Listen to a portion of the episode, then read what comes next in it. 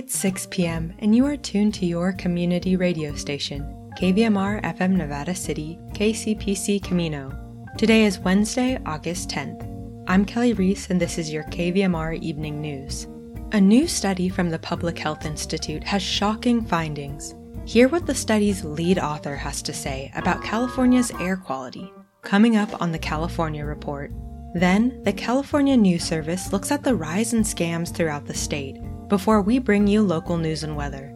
The Ridgestock Music and Sustainability Festival returns to the North Columbia Schoolhouse. KVMR's Felton Pruitt speaks to the new producers about the festival's 21st year. We close with a commentary by Jim Hightower.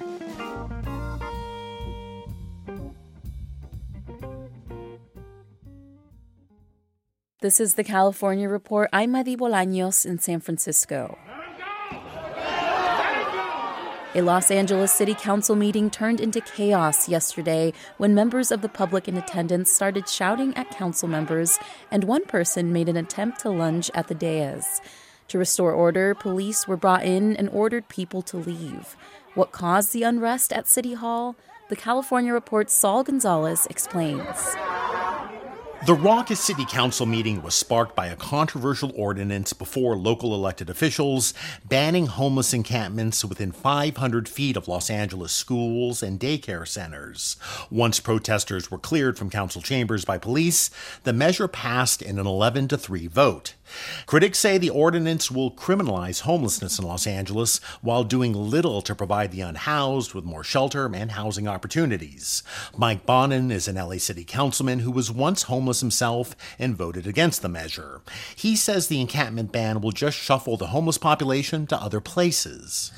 This is a question of whether or not we are going to put our energy and our focus into a strategy that manages where encampments are by moving them from block to block, or whether we're going to put our time, our energy, our funds, our attention into ending homeless encampments by ending homelessness and moving people indoors. But many parents and school administrators in Los Angeles say homeless encampments near schools and daycare centers have become a threat to children because of unsanitary conditions, mental health problems, and drug use. Alberto Carvalho is the superintendent of the LA Unified School District and has been a leading voice in favor of the encampment ban. The trauma, the long term, short term repercussions impact on the psychological, cognitive development of children that those conditions present should be unacceptable to any one of us. People who violate the encampment ordinance could face a fine. Those who willfully try to resist its implementation might also be charged with a misdemeanor offense. For the California Report, I'm Saul Gonzalez in Los Angeles. Meanwhile, in Sacramento, a measure that would require the city to provide more shelter for the unhoused community will remain on the November ballot. But last night, the council voted to change the ballot measure, saying it will only go into effect if the county agrees to provide mental health and substance abuse services for individuals who need them. If approved, the city would be required to open up 1,100 new shelter beds, and officials would also be empowered to clear more homeless encampments. Homeless advocates have vowed to sue the city, arguing that more sweeps will lead to the homeless not getting the services they need. They also say the proposal does not require the city to build more housing. In other news, more than 4,000 COVID 19 deaths in California could have been prevented in one year if the entire state met national ambient air quality standards for particulate matter. That's according to a new study by the Public Health Institute. With me to discuss more of the findings is Dr. Paul English. He's the lead author on the study and director of the Public Health Institute's Tracking California program. Welcome, Paul. Thank you, Madi. What is particulate matter? Why is it bad for our health? And how does that mix with COVID lead to more deaths? Yeah, um, particulate matter is a is a common air pollutant. Its sources come from different places, including uh, traffic emissions and and windblown dust. The particulate matter that we were looked at in this study, fine particulate matter, is really small. It's just a fraction of of a size of the diameter of a human hair. And wow. why this is so bad is it um, penetrates deeply into the lungs and it can cause uh, oxidative stress and it can cause inflammation of the airways that increase problems like asthma and, and cardiovascular diseases. Uh, we already know that air pollution causes increases in flu mortality, and so that's why we were interested in looking at the relationship with COVID 19. And what were some of the other key takeaways from this study? Well, we found that people that lived in um, areas of long term fine particulate matter pollution, this was 19 years of, of, of data we looked at, uh, they had a 51% increased risk of dying from COVID than those that living in the cleaner areas of the state, and a 20% increased risk of being infected with COVID. And you know, we know California is home to some of the highest levels of air pollution in the country. Who is most at risk in the state in terms of geographical location and demographics? Yeah, we found um, there's two locations in the state that had the highest the highest levels of fine particulate matter pollution. In fact, these areas were nine times higher than the, the cleaner areas of the states. And, and in particular, these were the San Joaquin Valley and what we call the South Coast Air Basin, which includes uh, Los Angeles County and parts of Orange and Riverside counties. And not only that, we looked at um, these areas. These areas are more likely to be Hispanic, and they're more likely to have vulnerable populations, you know, based on factors like income and housing and education. And for areas like the San Joaquin Valley with wildfire season up and going, how does that impact these communities? Wildfire smoke also contains this fine particulate matter and, and other compounds. This is something of concern how exposure to wildfire smoke may also increase your, your risk of COVID. And what can be done to improve these outcomes?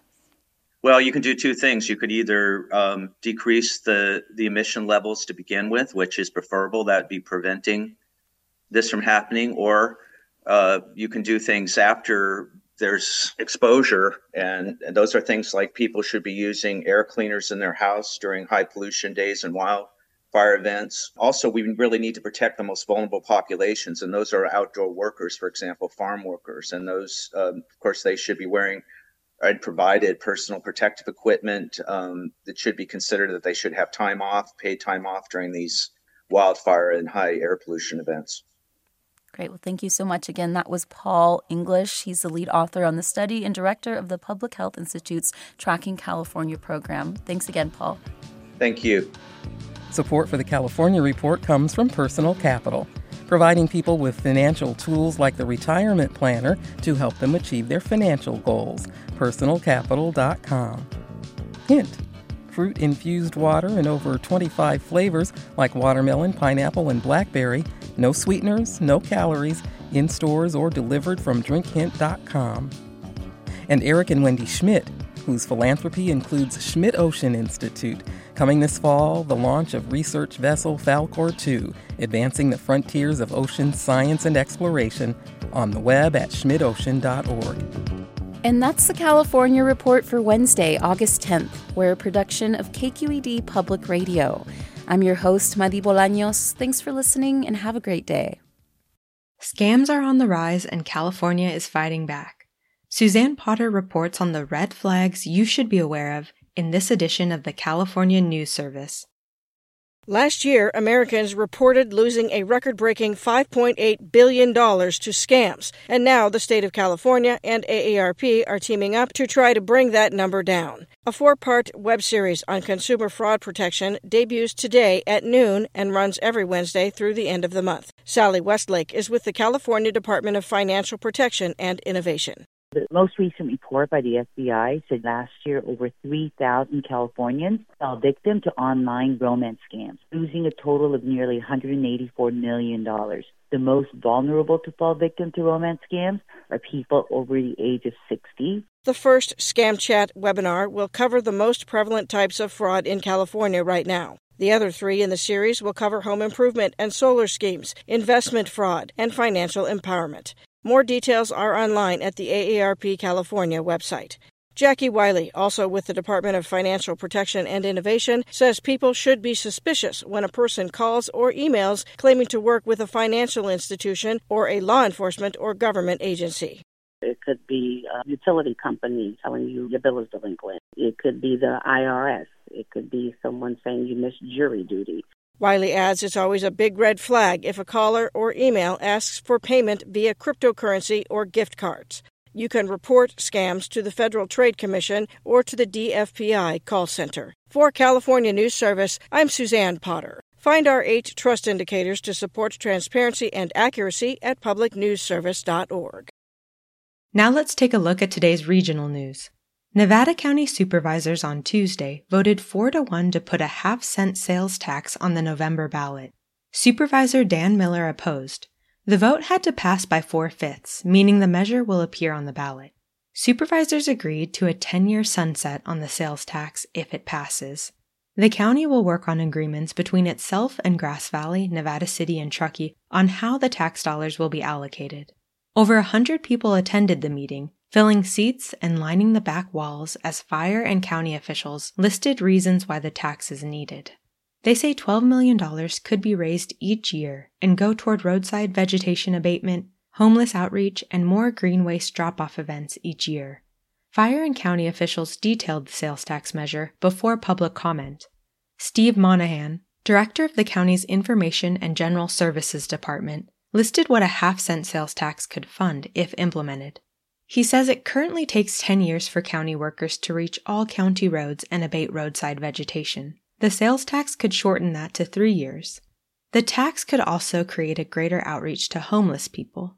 Quote, We've been doing this work, we just need to do more of it. More annual visits to homeowners, from just a few hundred now to thousands of visits, would help with home hardening. It would enable the possibility of more grant funding and mean more than only one green waste drop off event a year. Monaghan says. Monaghan says these funds will be controlled locally and cannot be taken away by the state.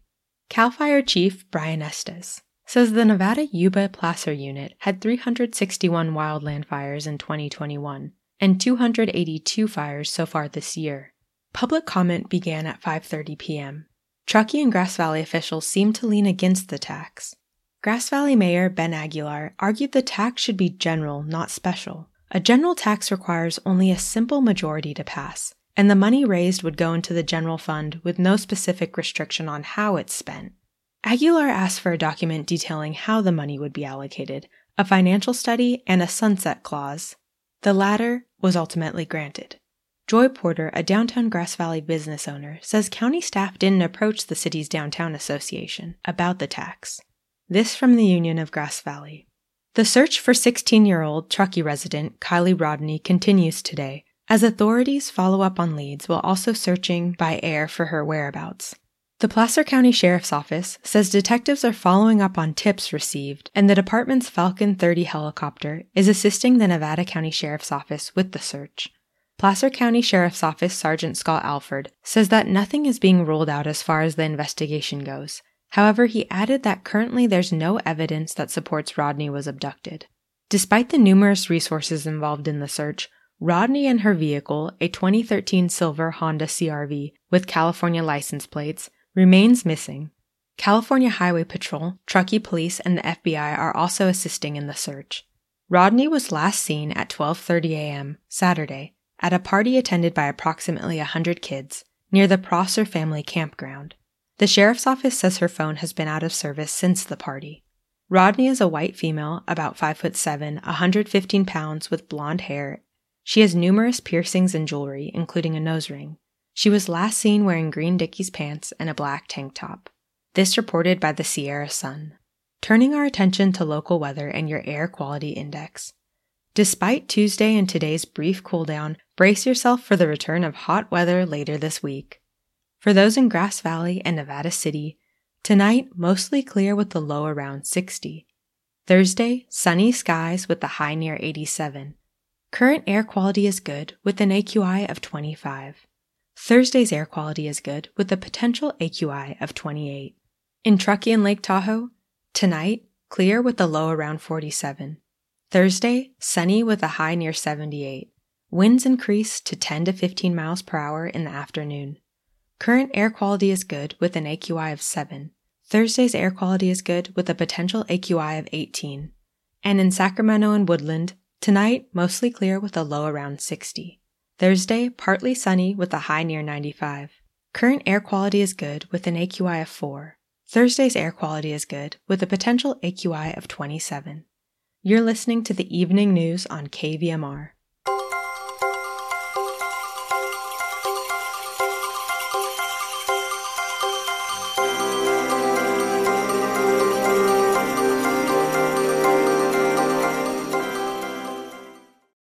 It's easy to get the post fair blues. Up ahead, KVMR's Felton Pruitt has the antidote for what to focus on once the fair has come and gone. We're talking with Barbara and Brian Jones. They're the new producers of the Ridgestock Music and Sustainability Expo, which is coming up on August 27th up at the North Columbia Schoolhouse. Now, this is what, the 21st annual one, uh, Barbara and Brian? It is. We took two years off because of the pandemic, but uh, a lot of people are really excited about this because uh, we're just anxious to get it going again. It's a big part of our community up here on the ridge, and we're anxious to share it with folks. Oh, it's something that people look forward to every year. So uh, thanks for making it return. Thank you. So give us a little idea what you got planned for this year's Ridgestock Music and Sustainability Expo. Well, we have some good speakers lined up. People that a lot of you know. Martin Webb will be doing his balance beam report live from Ridgestock. Um, Circle is going to be helping us with some um, information on their Growing Green program, and it should benefit all the cannabis growers in the community as well as other people who are conscientious growers. Daniel Fink's going to be talking about regenerative agriculture, and we have a speaker on solar. Our music lineup is amazing with local band Nervous Ending. Cal Tucker, who's been playing every night at um, Summer Nights, everybody should know them for their rock and bluegrass. Lance Laswell and the Vibe Tribe is a funk band that's out of Placerville, and they uh, rap during the day and play music at night. And then Brotherly Mud is a, a like Americana voice harmony um, with uh, out of Auburn area. They also uh, feature Peter Grant on pedal steel. Uh, last at the, um, closing us out for the night is Afrolicious. A lot of you guys have danced to them before. They're a super danceable band. A lot of fun. Well, that sounds really great. Now, this has been going on 21 years, and I know that Rue Cantata uh, was involved with this for so many years, and you guys have taken over now. Yes, we have. Rue, you know, like anybody, get was started to suffer some burnout from it, and Brian and I were committed to carrying on this community activity that's been such a big part of the, the San Juan Ridge for so long. We didn't want to see it done, so it's you know for the good of all that we're out there doing it. All right. We're talking with Barbara and Brian Jones, who are the new producers of the Ridgestock Music and Sustainability Expo. Uh, how would people find out more information about this and get tickets? Well, we are, we have tickets available on Eventbrite.com. Um, we also have a web we have a website that is um, RidgestockMusicFestival.com. Also, and our, we have a Facebook page. And we have local tickets available um, at Mother Truckers up on San Juan Ridge. Is there a phone number people could call for more information if they're computer challenged? Yes, yes 530 277 3761. So, what else would you like folks to know about the return of Ridgestock to the North Columbia Schoolhouse? Well, we have some really good food vendors, some great children's activities, and um, and we uh, the stage is rebuilt. So yeah, the, the new the, stage. The venue itself is more beautiful than ever. So I think it's going to, um, with any luck, be a beautiful day on the San Juan Ridge and nice and shady up in the big trees.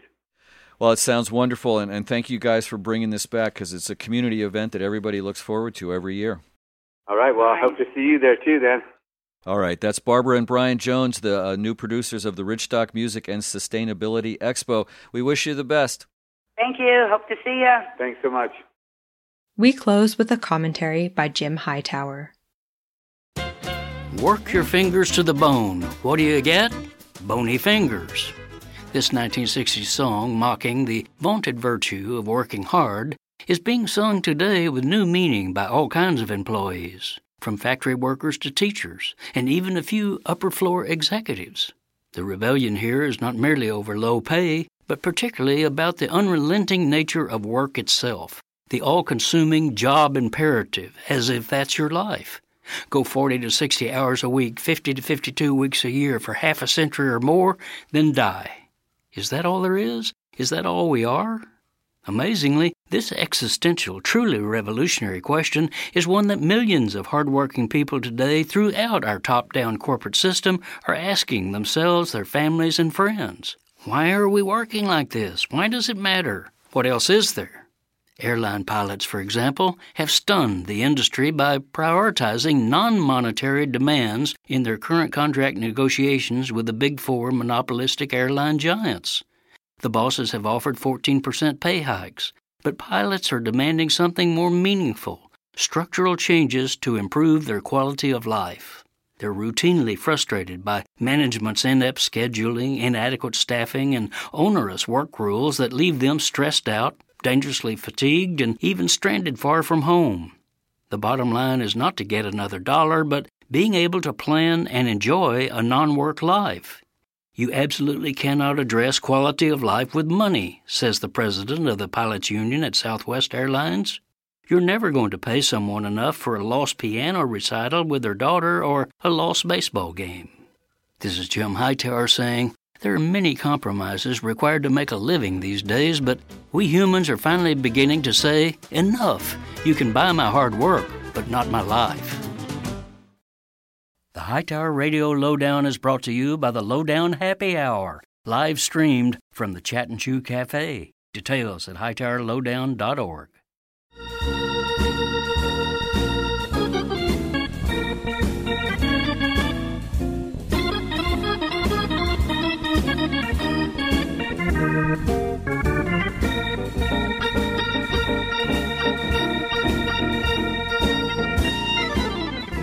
That's our newscast for this Wednesday, August 10th. Visit us online at kvmr.org for anything you may have missed in tonight's newscast. KVMR gets support from listeners like you and Four Paws Animal Clinic. Dr. Susan Murphy and Sue Lester and staff are proud to support KVMR, providing medical, dental, alternative, and surgical services for cherished companions. On Searles Avenue in Nevada City, fourpawsac.com, and Dr. Kebby and Back to Health Chiropractic, offering chiropractic and biocranial care for children and adults since 1999. Open Saturdays 8:30 to noon, accepting Medicare. Back to Health Chiropractic, South Auburn Street, Grass Valley. Back to Health, backtohealthgv.com. The KVMR Evening News is produced by KVMR News Director Claudio Mendonça. As always, thanks for tuning in. I'm Kelly Reese, signing off. Join us Thursday at 6 for another edition of the KVMR Evening News.